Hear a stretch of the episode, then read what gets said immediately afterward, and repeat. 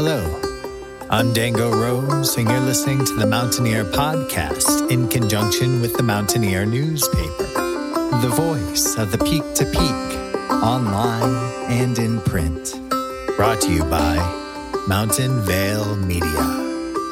Now, listen in for the show. Hello, this is Dango Rose with the Mountain-Ear Audio Library, reading from The Mountain-Ear, Volume 7, Number 47, August 31st, 1984. An article written by Jeffrey Blumenauer. Chicago remains hit package. Chicago 17 comes to the record stores and radio stations showing Chicago's consistent talent and it is no wonder with seven of the original eight members intact. It is no secret that the golden age of their recording came through the production talents of James William Guercio, owner of Caribou Ranch. He produced their first 12 albums, all of which went platinum. The first five recorded in New York City, the later five produced and recorded at Caribou Ranch. There were two greatest hits collections in there as well.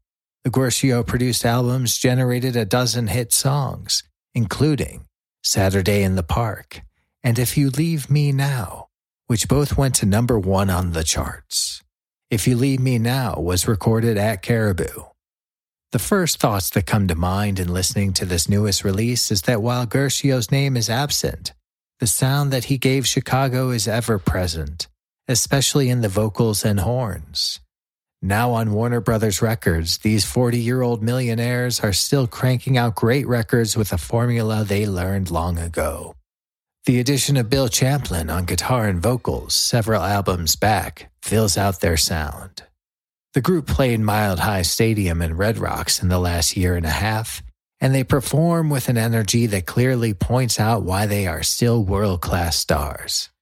They get out on stage and do everything except burn the microphone stands. Backstage, they are somewhat humble and in good spirits and health. Musical fads come and go, but Chicago has maintained a professional excellence that has carried a dedicated following of record buyers and concert goers since the late 60s. Chicago 17 offers a collection of 10 songs that is contemporary in sound and commercial in appeal. Arrangements and use of instruments change with time, but the essential Chicago remains a hit package. And that's it for our show.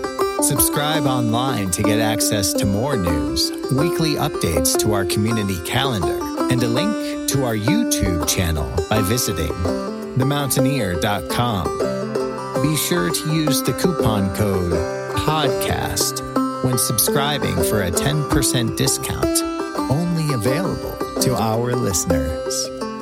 I'm Dango Rose. Thank you for listening.